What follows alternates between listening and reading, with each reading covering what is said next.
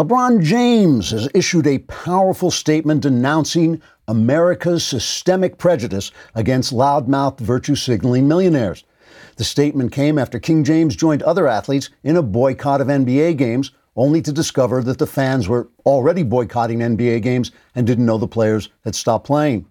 LeBron's statement reads in part, quote, I used to think I was afraid as a black man to step out of the mansion in my walled complex and enter the limousine that would drive me to a stadium full of people cheering my name. But in fact, I didn't know what fear was until I faced the prospect of being completely ignored.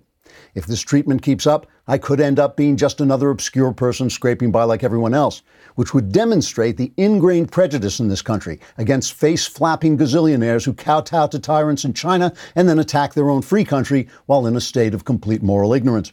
I think it's way past time we begin to consider paying reparations to people like myself because I have a large staff of hangers on and they'd suck me dry in about 20 minutes if I didn't have some big bucks pouring in and was suddenly just like those whatchamacallem in the stands, fans or whatever, unquote. The NBA boycott began when police shot a rapist who was resisting arrest in Wisconsin. In a comment to an admiring press, LeBron said, quote, This man was a saint, if you don't count the raping, and the police shot him in the back simply because he was a black man with a knife, resisting arrest, and trying to drive off in a vehicle with children inside. And if you think that kind of bigotry is bad, just wait till you see how America treats tongue wagging, spoiled athletes with millions of dollars and not an intelligent thought in their head. Unquote. LeBron says he hopes to start a new movement called LeBron Matters, but somehow the idea just isn't catching on. Trigger warning, I'm Andrew Klavan, and this is The Andrew Klavan Show. I feel hunky dunky, life is tickety boo. Birds are winging, also singing hunky dunky doo. Ship shaped tipsy topsy, the world is zippity zing. It's a wonderful day, hurrah, hooray! It makes me want to sing. Oh, hurrah, hooray! Oh, hooray, hurrah! All right, we're back a little late in the week. Sorry about that. I had to take care of some personal things. Please go. This has given you more time to go to the Andrew Klavan YouTube channel and subscribe. We've got it up over 100,000 subscribers. We're trying to get to 10 million.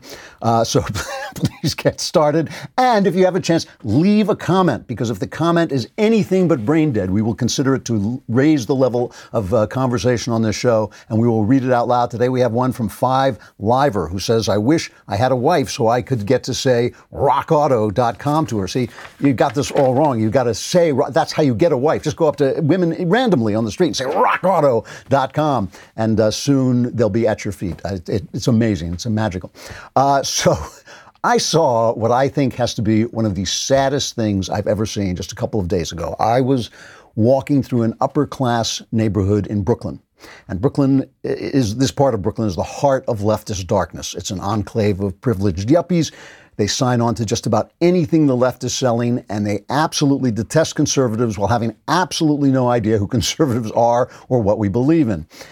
There are Black Lives Matter flags all over the place, and there's signs everywhere, including some professionally printed manifestos that make vague declarations about how the people in this House were going to be improving society through honest discussion and inner seeking and other things that won't improve society. Anyway, in one window, I saw two pieces of lined notebook paper taped to the glass, and handwritten in ink was the heading Black Lives Matter. Then underneath that were these words, and I'm quoting these from memory, but this is pretty close. Said, Today, I twice felt resentment when a black man demonstrated leadership and mastery. So it was a confession. As a guy or girl in the apartment was letting us all know that he or she had detected some untoward thought in his or her head about a black person. Twice. It was like some Catholic guy telling the priest that he had two thoughts last week about doing his secretary. The psychological sickness and moral error involved in this sign are almost mind boggling. Just the idea that you need to confess your sins to other people instead of to God is deranged. It's as if public opinion can guide or redeem you, but also the elevation of black people to some plaster sainthood that where they have to be guarded from our bad thoughts. It's not that's not going to be good for anybody, not for white people, not for black people, not for anybody. Plus, the guilt ridden narcissism involved in thinking that high rates of black poverty, family dysfunction and crime are somehow linked to some flash of annoyance you experienced. If we could just all confess our little flashes of annoyance at one another, what a wonderful place the, the world would be. What have we allowed the left to do to the people in this country? I mean, truly, I mean, this sign to me is a token of just how sick leftist culture is and how sick it has made our population. And it's a token, too, of how bad we conservatives should feel. You want to talk about confessing? We should confess that we let them do this. We let them do it. And we should know now how urgent it is that we begin to fight back. All right, let us uh, take a, a, pause here for just a moment and talk about, you guessed it, rockauto.com. If you have not been saying this, uh, you know, you are just missing out on how much fun it is to get auto parts at rockauto.com. It's much more fun than getting in your car, which doesn't work because it's missing a part, and imagining driving to the auto parts store, waiting on an imaginary line in the imaginary auto parts store, and then getting to the counter and having the imaginary guy behind the counter look on his computer for the part, which you could do with rockauto.com. And not only could you do it yourself with rockauto.com, you can say rockauto.com, which I'm telling you, the women faint. They just faint. They do, oh my, oh my goodness gracious. Anything you need, you can get. Rockauto.com is a family business serving auto parts customer online for 20 years. Go to rockauto.com to shop for auto and body parts from hundreds of manufacturers. And best of all, at rockauto.com, the prices are always reliably low. They don't change them because of what the market will bear. Amazing selection, reliably low prices. Go to rockauto.com right now and see all the parts available for your car or truck and write Klavan in there. How did you hear about us box so they know we sent you? Also write it in there. How do you spell Klavan box so they know you know how to spell it? And when you say it, say it the same way. Say Klavan. Ha, ha, yeah, yeah. And you'll, you'll feel better about everything. There are The no mail- E's in Klavan. no E's in Klavan. I'm just making it look. I just make it look this easy. I breeze through it. Tomorrow, the mailbag. Do not forget, you want to be a subscriber at dailywire.com. Then you want to go to dailywire.com, hit the podcast button, hit the Andrew Klavan podcast. Hit the little mailbag symbol, and you can ask me anything you want. You can ask me about your personal life. You can ask me about religion, about politics, and all my answers are guaranteed 100% correct. Duh. I mean, it's, it's amazing, right? And they will change your life. Will they change it for the better? You got me, but we'll find out. So, you know, I'm walking through this neighborhood, and this, uh, this, this neighborhood, a lot of kids, a lot of families. This is a family yuppie neighborhood where people are raising their kids in the liberal religion. And all over the place, there are these Black Lives Matter signs, and little kids are having to have this explained to them that, like, oh, yeah, the police, we don't like the police because the police, you know, are mean to black people. You go by the local bookstore, and every book, every single book, is how to raise an anti racist baby and all this stuff. And this is what's going on in the minds of these people that, they, that they, this kind of narcissism that they can change things. Here is Chelsea Clinton. Here's what she said about her own children. This is cut eight. In states where there haven't been kind of um, no excuse absentee voting or where there you know hasn't been the introduction of early voting yet you know it still isn't um, kind of easy fair or equal for many americans to vote. I think it's really important that my children understand that and i think it's particularly important that they understand that as white children of privilege because i want them to erode that privilege throughout their lives to ensure more people are enfranchised and that equality isn't just an ideal. You know, it's always this way with the left. They want to bring people down. They don't want to raise people up. They want you to come down so that other people, uh, that's going to make other people equal because they don't believe in other people. They don't believe the other people can make it. They don't believe black people can make it. Now, there's a bill in California to force this st- teaching on people, a, a course for K through 12 students that's going to have teachers provide examples of systems of power, which can include economic systems like capitalism and social systems like patriarchy. And you'll learn the four I's. Your little kids will learn the four I's of oppression ideological, institutional, interpersonal, and internalized. We have got to stop this stuff and we have got to start educating our own children about the truth because this is truly, truly a sick, sick way of life. And, it, you know, and like I said, we let them do it. So, anyway, I, I have the, the hilarious thing that happened while I was gone, I was just, I was watching it as it were from afar, was we've been hearing all about these mostly peaceful riots. Oh, they're so peaceful. Riots? No, well, I don't, I don't see no riots. That building burning behind me, well, it's fiery, but it's mostly peaceful. It's mostly peaceful. Now suddenly the bell, the clock tolls polls o'clock. It's polls o'clock, right? And they're looking at the polls and they're seeing people going like, you're kind of burning the cities down, and it's kind of in Democrat cities, and it's kind of for leftist reasons, and it's kind of you're not saying anything, and you're lying to us. Suddenly, all of a sudden, it's like there are no riots, and the riots are Trump's fault. And they're, but they're not there, but they're Trump's fault. And they, I mean, this is really, uh, oh, you know, there are no riots. No, no, you're not seeing riots, but those riots are Donald Trump's fault. I mean, that is literally how fast they had to turn on a lie. You know, they said, oh, yeah, we're telling this, oops, not that lie, this lie. We're going another way. It's hilarious, but it's also pitiful. I mean, it's, uh, it's also kind of sad. So Joe Biden, obviously, he's reading the polls. And obviously, he's looking at his internal polling, which is probably a lot better than the polls we're getting. And in fact, there was a poll out today, uh, I think from Emerson, which is rated fairly highly as a, as a polling place that had the two of them two points apart. So that's that's uh, an interesting change after the convention. So Joe Biden has to come out. And this is supposed to be what is called now a Sister Souljah uh, moment. And for those of you who are not old enough to remember Sister Souljah, she was like a rapper and an activist, or a hip hop person and an activist, whatever, uh, who started saying all this really ugly stuff. If black people kill black people every day, why not have a week and kill white people? Was one of the things she said. And uh, she said if there were any good white people, I haven't met them. And Bill Clinton was running for president, and these, this was his party, and he was talking to Jesse Jackson's uh, Rainbow Coalition, and he said, you know, if you took the words white and black and you reversed them, you might think David Duke, the Klansman, was giving that speech.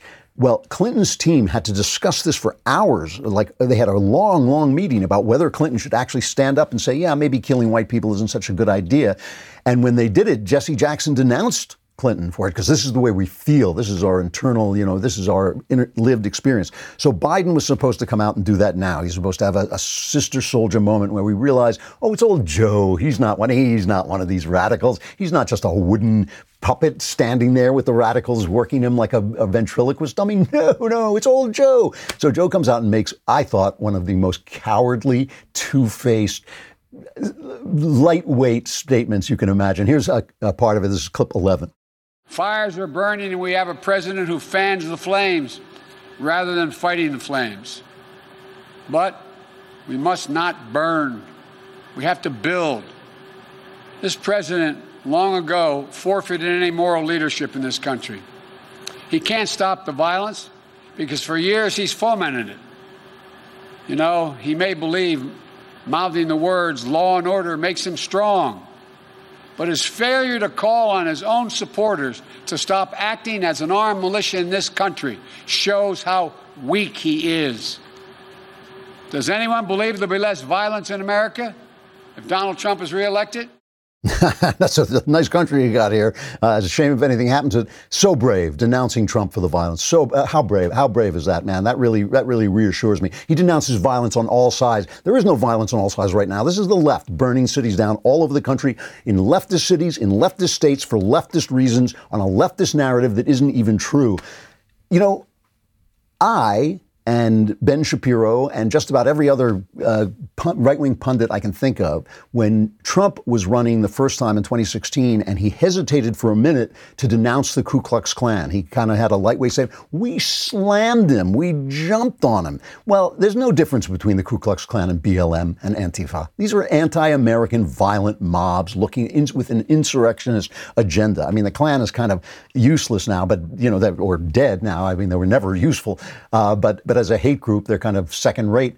but these guys are very active. It's the same thing. It's the same thing. Nobody's calling out Biden. No, you know, now Michelle Goldberg, the leftist columnist in the New York Times and Knucklehead Row, she says Biden condemned violence. Why won't Trump? But Trump has been condemning violence all along. And this is the left. Let me show you. This is a montage someone made of the left leftist rhetoric all this time since Trump's been elected. Is cut five. I just don't even know why there aren't uprisings all over the country, and maybe there will be. People need to start taking to the streets. This is a dictator. You know, there needs to be unrest in the streets for as long as there's unrest in our lives. Enemies of the state.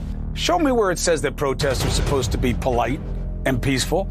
Do something about your dad's immigration practices, you feckless. When they go low, we kick. How do you resist the temptation to run up and wring her neck? Biggest terror threat in this country is white men, most of them radicalized right, uh, to the right. I thought he should have punched him in the face. I said, even if you lost, he insulted your wife. Yes. He came down the escalator and called Mexicans rapists and murderers. He said, well, what do you think I should have done? I said, I think you should have punched him in the face and then gotten out of the race. You would have been a hero. I'd like to punch him in the face. I said if we were in high school, I'd take him behind the gym and beat the hell out of him. Punch some people in the face! When was the last time an actor assassinated a president? They're still going to have to go out and put a bullet in Donald Trump, and that's a fact. That's the left. That's your left at work. And meanwhile, during the, their convention a couple of weeks ago, here, here they are denouncing the violence in their cities, in Democrat run cities. Here they are denouncing the violence.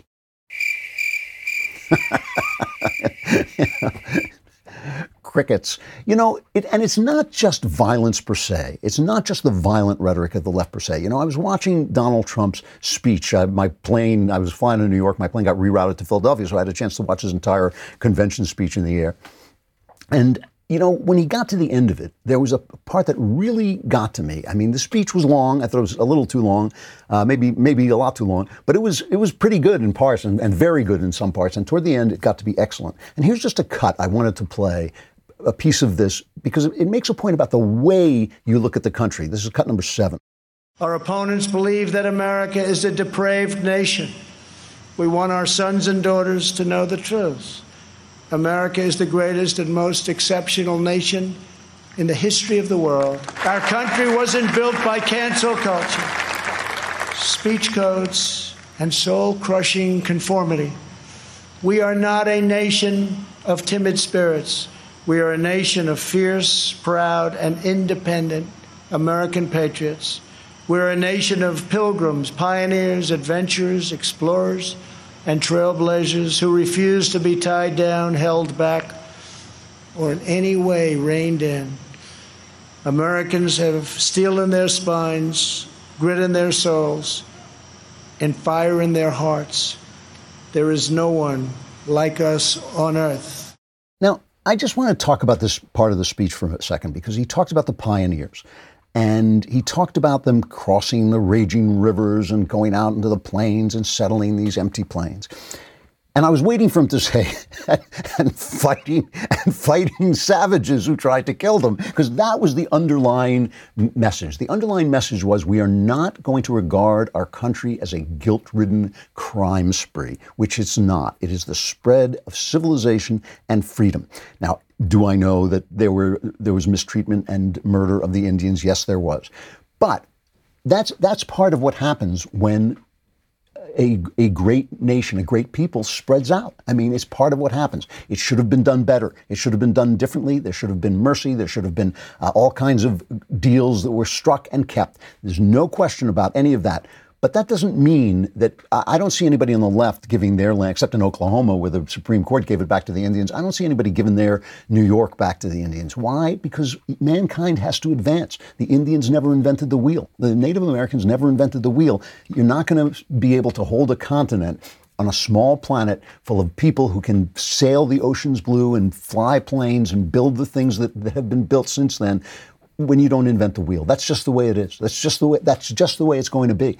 And so, yes, were there atrocities? Absolutely, but there were atrocities, as they say, on both sides, and that's still no reason not to be proud of what this country does and has done and has accomplished. The world is a better place because America is here. There can be absolutely no question. Because if it weren't us here, it would be the communists, it would be the Nazis, it would be some of the other people who have wanted to spread out over the earth. The world is a better place because we're here. So it's not just about denouncing violence, it's about how you look at the country. Is this a country where I have to confess every untoward thought I have to the public, to the people at large? Is this a country where I always have to feel bad about the fact that we built this amazing nation, a greater nation than has ever been on the face of the earth, a more peaceful, uh, more prosperous, more free nation than has ever been on the face of the earth? Am I supposed to feel guilty about that every day? Am I supposed to be posting my confession up because poor me, my heart is full of sin? I know my heart is full of sin. I'm not bringing that sin to you because you can't do anything about it. I bring it to God who can do and has done things about it. This is the difference. And that's the, where violence comes in, where you, when you're racked with guilt and you hate this country and you think it's just a criminal place to be. Let us talk about something more jolly for just a moment, if we may. Uh, let us talk about Hero Health. If you're like me, you've already forgotten what I was saying. And I've forgotten what I was saying, and I've forgotten who I am. So, how am I going to get, remember, to take the pills that I'm supposed to take every day? Hero is your medicine cabinet reinvented. The Hero pill dispenser sorts all your daily medications and delivers them all with the push of a button. And if medication isn't taken, the Hero app will send a notification to you or to a family member or caregiver so a dose is never missed. Hero makes it simple and easy to make sure you or your loved ones stay on track and get the right meds at the right time every time. Your Hero membership includes the app, the pill dispenser, and 24 7 support for just $1 a day. It's important because some of these meds you got to take them or, you know, th- things go drastically wrong if you forget. Hero even has an optional service that delivers medication directly to your door. Right now, if you go to herohealth.com slash Klavan, you'll get 50% off initiation fee and a 30-day risk-free trial with a money-back guarantee. That's herohealth.com slash Klavan to start your membership with 50% off and a 30-day free trial. Don't forget, that's herohealth.com slash Klavan. Also, don't forget how to spell Klavan because it's K-L-A-V-A-N. So not only uh, is is the not only are the riots across cities, not only are they the left's fault, they are also being funded by somebody. We don't know who. They're organized. They're incredibly well funded. They're incredibly well organized. Rioters are showing up at different venues. They're moving from city to city. Rand Paul uh, was attacked on the street outside of Washington. I mean, how is this not a big story? A U.S. senator is mobbed, is mobbed as he returns from the Republican convention by people threatening him. And how is the press just like dumping that under the table? Let's uh, take a look at what he said on Fox uh, talking about this, that he recognized people in the crowd. I know you can't put these people away forever, but they need to be arrested so we can find out who's funding them, how they're yeah. getting there. They're staying in 600 to $1,000 a night hotels. They have plane flights to come here. Some of the people we picked out in the footage that were attacking us are from other cities, and we can see them in riots in other cities. So, so, we're now seeing that the people are being flown from Portland to Minneapolis to D.C. for these riots. And it is not your First Amendment mm-hmm. to trap people, terrorize them, and threaten to kill them and call them all kinds of awful names. Yeah. That is not your First Amendment right. So this is organized. These are people coming from different places to start trouble in your city or and, and, and then move on to the next city. There's some in LA. There was some in LA yesterday. And listen to their voices. Whose voice does this sound like? Does this sound like Donald Trump? Listen to the Black Lives Matter leader in Washington, D.C., your capital, the capital of the country. Listen to what he's saying, telling his people. This is cut six. I'm at the point where I'm ready to put these police in the grave. I'm at the point where I want to burn the White House down. I want to take it to the senators. I want to take it to the Congress. I want to take the fight to them. And at the end of the day, if they ain't to hear us, we burn them the f down. So, whose voice is that? That's Nancy Pelosi's voice. That's the voice of the left. That's the voice of these people who go on CNN and say Trump is Hitler, uh, which they can say safely for only one reason Trump's not Hitler. If he were Hitler, they wouldn't be able to say Trump is Hitler. When they fly off the handle and they say, oh, there's a fascist, there's a dictator, there's an authoritarian, the way you can tell that they're wrong is the fact that they're still there, still getting paid to give commentary. So, who where is the evidence? Where is the evidence that the poor outcomes? And please don't think for a minute that I don't have a heart for the poor, no matter what color the poor are.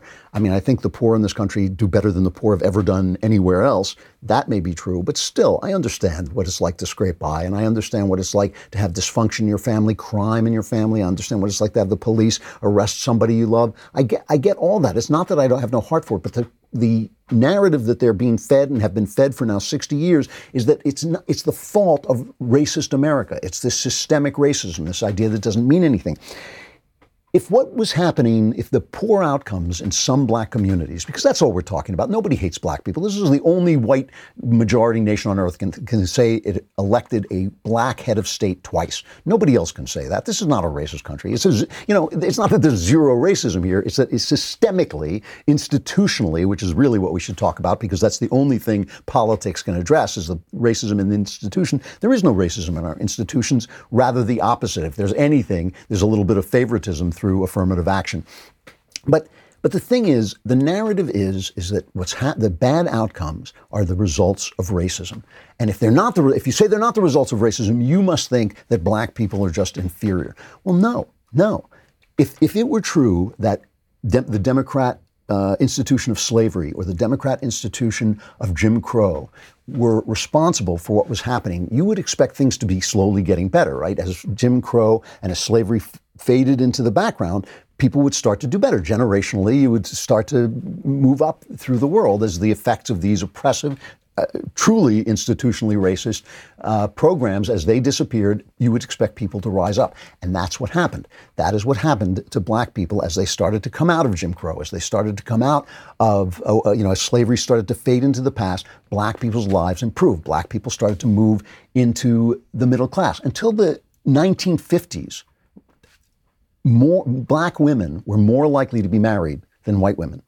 In the 1950s, 52% of all black children lived with both parents until the age of 17. By the 1980s, that's plummeted to 6%. And remember, being a fatherless child is the biggest indicator of that your life is going to go bad. It doesn't have to, but it's the biggest indicator. I always say this to people. I've visited several prisons in my life. You go from one cell to the next, and if you're a racist, you might say, "Oh, I see. A, uh, they're all black. They're all Hispanic." No, no, no. What you're seeing is fatherless child, fatherless child, fatherless child, again and again and again. Okay, fatherless kids are just in danger of going to prison, of taking drugs, of committing suicide, everything like this. So the family fell apart, not back in slavery days when Democrats were actually selling black people down the river. Not back then. They fell apart after the 50s. They fell apart between the 50s and the 80s. What happened? The Great Society happened. The Great Society, they were warned, their own senators warned them that the Great Society programs were going to destroy the black family. It's not the fault of black people that they acted like human beings. When you pay people not to work, they don't work. That's the way human beings are. When you pay them when they have children out of wedlock, they have children out of wedlock. That's the way incentives work. It's not one race's fault, it's people, it's the way people are. So Thomas Sowell, the great Thomas Sowell, one of the great geniuses around today, says if we wanted to be serious about evidence, we might compare where blacks stood 100 years after the end of slavery with where they stood after 30 years of the liberal welfare state. In other words, we could compare hard evidence on the legacy of slavery with hard evidence on the legacy of liberals. They don't want to do that. Why? Because these things pour money into Democrat coffers. They pour money, trillions. I think it's been $15 trillion has been spent on the war on poverty, and poverty is winning. I mean, there's no, there's, you know, when, when FDR did this stuff, people didn't have electricity. They didn't have water in their communities. And he brought that in, whether it was right or wrong, whether you thought the Tennessee Valley Authority was a good thing or a bad thing. It solved the problem it was meant to solve. None of these programs has done a damn thing for anybody, but they have incentivized dependence and they have incentivized unemployment and they've incentivized uh, not getting married and having illegitimate children. And if you want to know why you're suffering, maybe you should look to the things that you think are good things that are poisonous, like that, that are like drugs. They feel good at the moment, but they don't do anything. So here is Joe Biden talking about this. This is clip uh, 12. I find it fascinating. Quote, you won't be safe in Joe Biden's America. And what's their proof?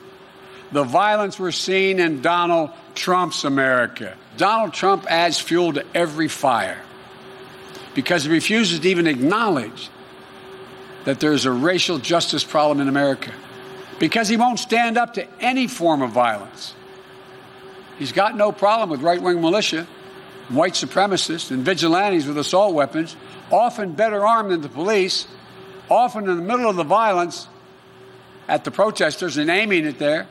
I mean, just it's just malarkey. And Trump has denounced violence, but he can't denounce he can't denounce people defending themselves. He can't denounce the fact that if you defund the police and people run riot, people are going to get guns and defend themselves. Something like 40% of gun sales right now are new buyers, people thinking, uh oh, this is coming to my house. I'm going to be prepared. You know, over at the American Mind, where uh, Spencer Klavan, no relation, uh, works, they had an editorial that sounded very much to me like it was written by Spencer Klavan, no relation, uh, but I can't prove it, but because it was an unsigned editorial. But he made a great point. He said President Trump's use of memorable epithets as a political tool has been much remarked upon crooked Hillary, low energy Jeb, sleepy Joe. But it has been less often observed that Trump didn't invent the technique out of thin air. Long before 2016, the press was well practiced in the art of branding undesirables with a one or two word interpretation of events that they had yet to even describe lone wolf, incel, police obsessed. By the time the full truth comes out, by the time new body cam footage reveals that George Floyd was drugged beyond reason, reason, complaining about not being able to breathe well before he was on the ground and fighting erratically, by the time it's revealed that Jacob Blake, the guy in Kenosha, had a knife and was not breaking up a fight but had stolen the car keys from a scared woman who dialed called 911, by that time the epithet and the narrative are already firmly in place. See, Trump does this to people, but he learned it from the press. As I've often said, Trump is one of them. That's why he fights back so effectively. So now they're doing it to this guy, Kyle Rittenhouse, who shot three people in uh, Kenosha, and they're calling him white supremacist and they're calling him police obsessed, and he went to a Trump rally. Well, you know, again, we don't know. A little bit of nuance from the press, a little bit of let's wait and find out what George Floyd was doing, a little bit of let's wait and see what the actual facts are, what the actual statistics are, would do go a long way to stop these riots. These riots are not just leftist riots, they're media riots as well. All right, Thompson cigars. Now here is here is an advertisement after my own heart. You know, my wife is out of town. At the end of the day, one of my favorite things to do is just step out on the patio and smoke a cigar. So there's no one there saying, You're smoking a cigar. I just go out and smoke a cigar. Whether you're working from home or you're just kicking back after a week of being an essential worker, there is no better way to relax than with a premium cigar. And Thompson Cigar Company has the deals and selections to keep you occupied for hours on end. With over a century in the business, these guys really know their stuff. They've got the best prices on the biggest brands in the business, from Macanudo to Montecristo. Do not tell Michael Knowles about this because then you'll get there, there'll be nothing left. They have the largest selection of samplers online with the option to build your own every day in Thompson's five pack fever program, including over 300 different five pack options to mix and match. They also send out insane cigar deals via email daily with personalized email preference options. Thompson Cigar Company continues to be the number one choice for premium cigars in the USA. Sit back, take a break from all the craziness with a cigar from Tom- Thompson Cigar Company. These guys rarely do offers, but now Thompson is offering my listeners 15% off orders over $75 or 20% off orders over $99 to take advantage of these incredible savings. Simply go to thompsoncigar.com and use promo code Klavan when you are ready to check out. That website is Thompson, T H O M P S O N, cigar.com, and use promo code Klavan. Who doesn't know how to spell Thompson? How do you spell Klavan? That's what I want to know. It's K L A. there are no easy That's what I was going to say. You know, there's a lot of ways you can watch and listen to our podcast. I didn't actually know some of this until just now as I'm reading the copy. Apple Podcasts, Spotify, or another podcast app, YouTube, Facebook, and of course, dailywire.com. And now we have a new upgraded experience for you. Daily Wire is now on Apple TV and Roku, so you can watch on your own TV. You have to be an insider member to watch live, so head over to dailywire.com slash Klavan and use code WATCH to get 15% off your membership purchase, plus a leftist tears tumbler, of course. Again, that's dailywire.com slash Klavan to get 15% off with code WATCH and download the Daily Wire on your Apple TV and Roku today. Go over there and subscribe so you can be in the mailbag tomorrow and solve all your problems.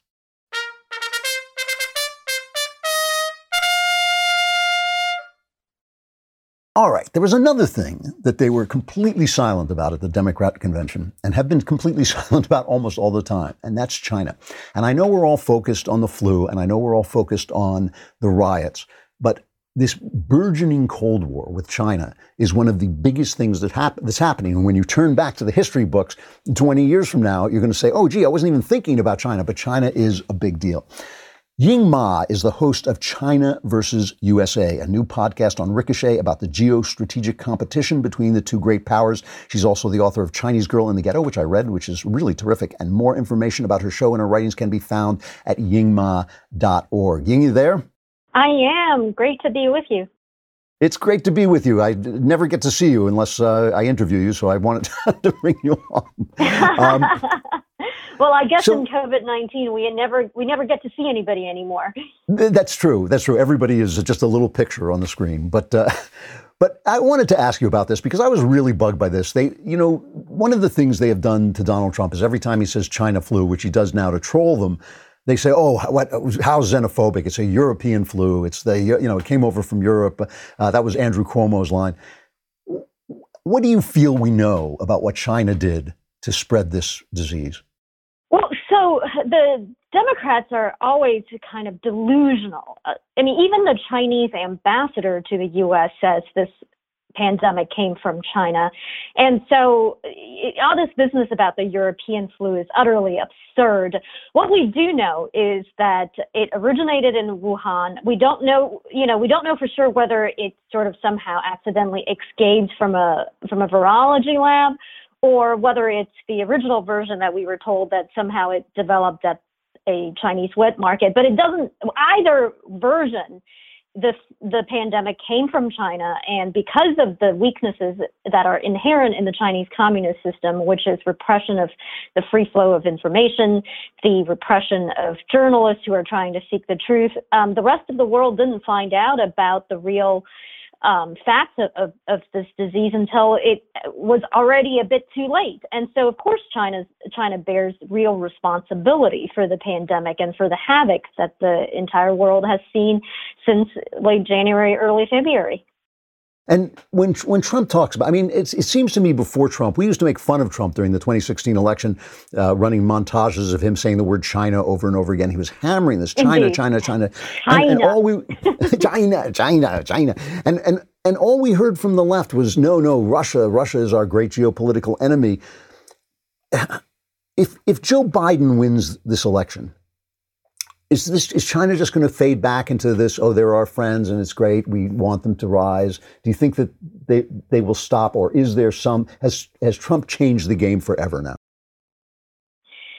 Well, um, Trump is very much a disruptor, and and I think the Chinese government has been very surprised by many of Trump's policies because they just didn't know what to expect and didn't know what to do with Trump's policies when when the policies were in fact implemented. Um, what we know about Joe Biden's um, policies is that uh, we can look back to the Obama administration. The Obama administration was a an administration of weakness. It talked incessantly about the pivot to Asia. Um, now, that sounds quite quaint, but what we know about the Obama administration is that his rhetoric actually unnerved a lot of our allies in Europe because they kept wondering, well, if you're going to pivot to Asia, that means you're pivoting away from us in Europe as well as our allies in the Middle East. Um, and and then in many ways the pivot to Asia also unnecessarily kind of alarmed the Chinese government um, in sort of an unexpected way because Obama was so busy giving reassurance to the Chinese, telling them we'll just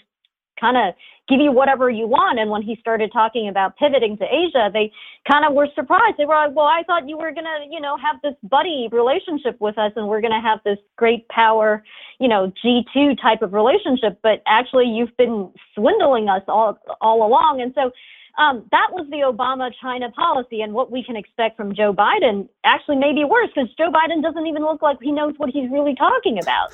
Um, it's just a whole lot of confused rhetoric, and, and meanwhile, you know, as you said, his convention didn't even mention China, and it's our biggest geopolitical threat at the moment. So, um, so don't expect too much from Joe Biden.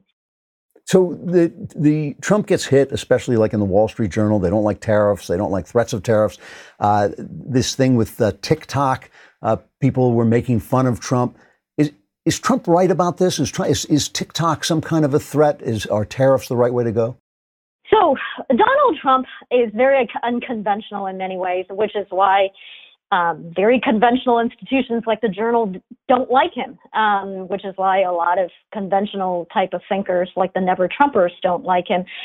What I, I think Trump's advantages ha- have always been that he's got great instincts, even if his solutions are not always the prettiest or unconventional. So his instincts about China were right that they were ripping us off, they were stealing from us. Um, they present a threat uh, to Trump. It's the threat on the trade front that's the most serious. Now, all this talk about trade wars and tariffs, that's not, you know, that's that's something that uh, traditional conservatives and Republicans don't like to talk about. But where Trump got things right was that China has been cheating. And, you know, and, and for people who believe in free trade, we never said that we were in favor of China stealing billions of dollars from us um, every year um, over decades. So that is not what we're in favor of. We're not in favor of intellectual property theft. We're not in favor of cyber theft. Um, we're certainly not in favor of the way that China is trying to spy on us um, aggressively, the way that they've been doing he- here on our domestic soil. And so all of those things Trump has gotten right. And I think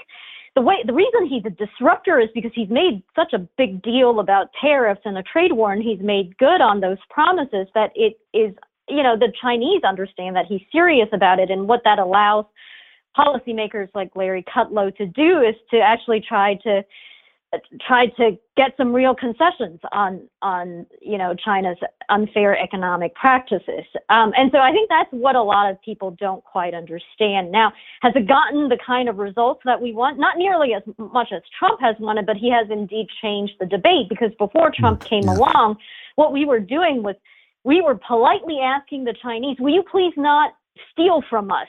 Will you please not commit cyber, cyber theft? Clearly, that hasn't worked. So, you know, so we, and, and, you know, and the Chinese can blame themselves for what they've gotten. So, um, one of the things that's been incredibly upsetting, I think, is that the left's attack on America as an entity, the idea that we're an evil country, has deprived the world, freedom fighters around the world, of our inspiration, of uh, the of our hope, the hope that we represent. And I'm watching Hong Kong, and Hong Kong has basically been forgotten. Is Hong Kong gone? I hope not. I certainly hope not. But Hong Kong has entered a, a brand new phase, and so we have witnessed the death of what's called one country, two systems, which is the framework right. that Hong Kong has operated under ever since the reversion of Hong Kong to Chinese sovereignty from British sovereignty. Uh, for the first, you know, for, for the first two decades, well, Hong Kong reverted in 1997. So until right. last year, the Chinese Communist government uh, wanted to at least pretend that they were going to leave Hong Kong alone. Um, under the current Chinese president, he's not so interested in that anymore. And unfortunately for Hong Kong, uh, they are in fact going to see just blatant and brazen intrusions in, into Hong Kong's liber- civil liberties. Um, Hong Kong was not democratic by any means, but it had everything from the rule of law to the freedom of speech. And um, the current Chinese government doesn't really care about even pretending to allow Hong Kong maintain that. Um, I think what we will see is that we will have to see it play out, you know, there are a lot of very brave freedom fighters in Hong Kong who will continue to fight this fight. Mm. But um, but they, it, it's hard to fight against the the massive powers of the Chinese government if you're tiny little Hong Kong.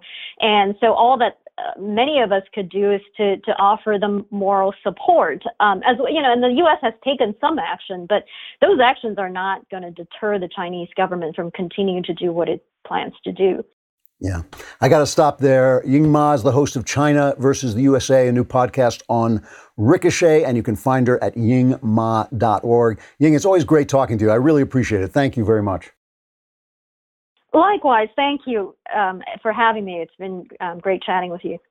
Thanks.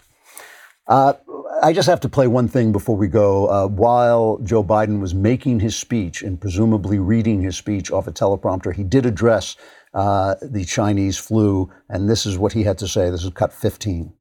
COVID has taken this year, just since the outbreak, has taken more than 100 years. Look, here's the lives. It's just, it's a, when you think about it, more lives this year than any other year for the past hundred years. Huh? you know, it's just amazing to me. It's just amazing to me that this is the guy they're trying to sell us. Meanwhile, Kamala Harris was actually bailing out rioters and now says she condemns the riot. She was literally giving money to bail out the rioters when they got arrested. Is America going to fall for this? Uh, it is very hard to believe. Some polls are coming out still saying that Trump is uh, trailing, you know, and, and all this, but I, the way the Democrats are asking. You know, a, few weeks ago, I told you, I told you that Trump had smoked Biden out of his basement, but he just didn't know it yet, and he's out now. It, it, really, it was tomorrow's news today. I told you a couple weeks ago that Biden had been forced out, but the Democrats still thought their plan was working. Obviously, it's not. And if that's the candidate they're going to come out of this cellar with, they are in deep, deep trouble. they are. And it's a, it's a good thing for the country that they are. All right, I'm going to stop there. The mailbag is tomorrow. Kiss your problems goodbye, and I will see you then.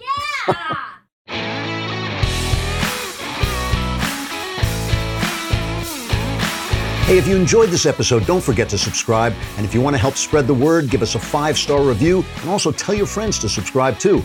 We're available on Apple Podcasts, on Spotify, wherever you listen to podcasts. Also, be sure to check out the other Daily Wire podcasts, including The Ben Shapiro Show, The Matt Walsh Show, and The Michael Knowles Show. Thanks for listening. The Andrew Klavan Show is produced by Robert Sterling, executive producer, Jeremy Boring. Our technical director is Austin Stevens. Supervising producer, Mathis Glover. Assistant director, Pavel Wadowski. Edited by Adam Sayevitz and Danny D'Amico. Audio mixed by Robin Fenderson. Hair and makeup, or head and makeup, is by Nika Geneva. Animations are by Cynthia Angulo. Production assistants, McKenna Waters and Ryan Love. The Andrew Klavan Show is a Daily Wire production. Copyright Daily Wire 2020. You know, the Matt Walsh Show, it's not just another show about, about politics. I think there are enough of those already out there. We talk about culture because culture drives politics and it drives everything else. So my main focuses are life, family, faith. Those are fundamental, and that's what this show is about. I hope you'll give it a listen.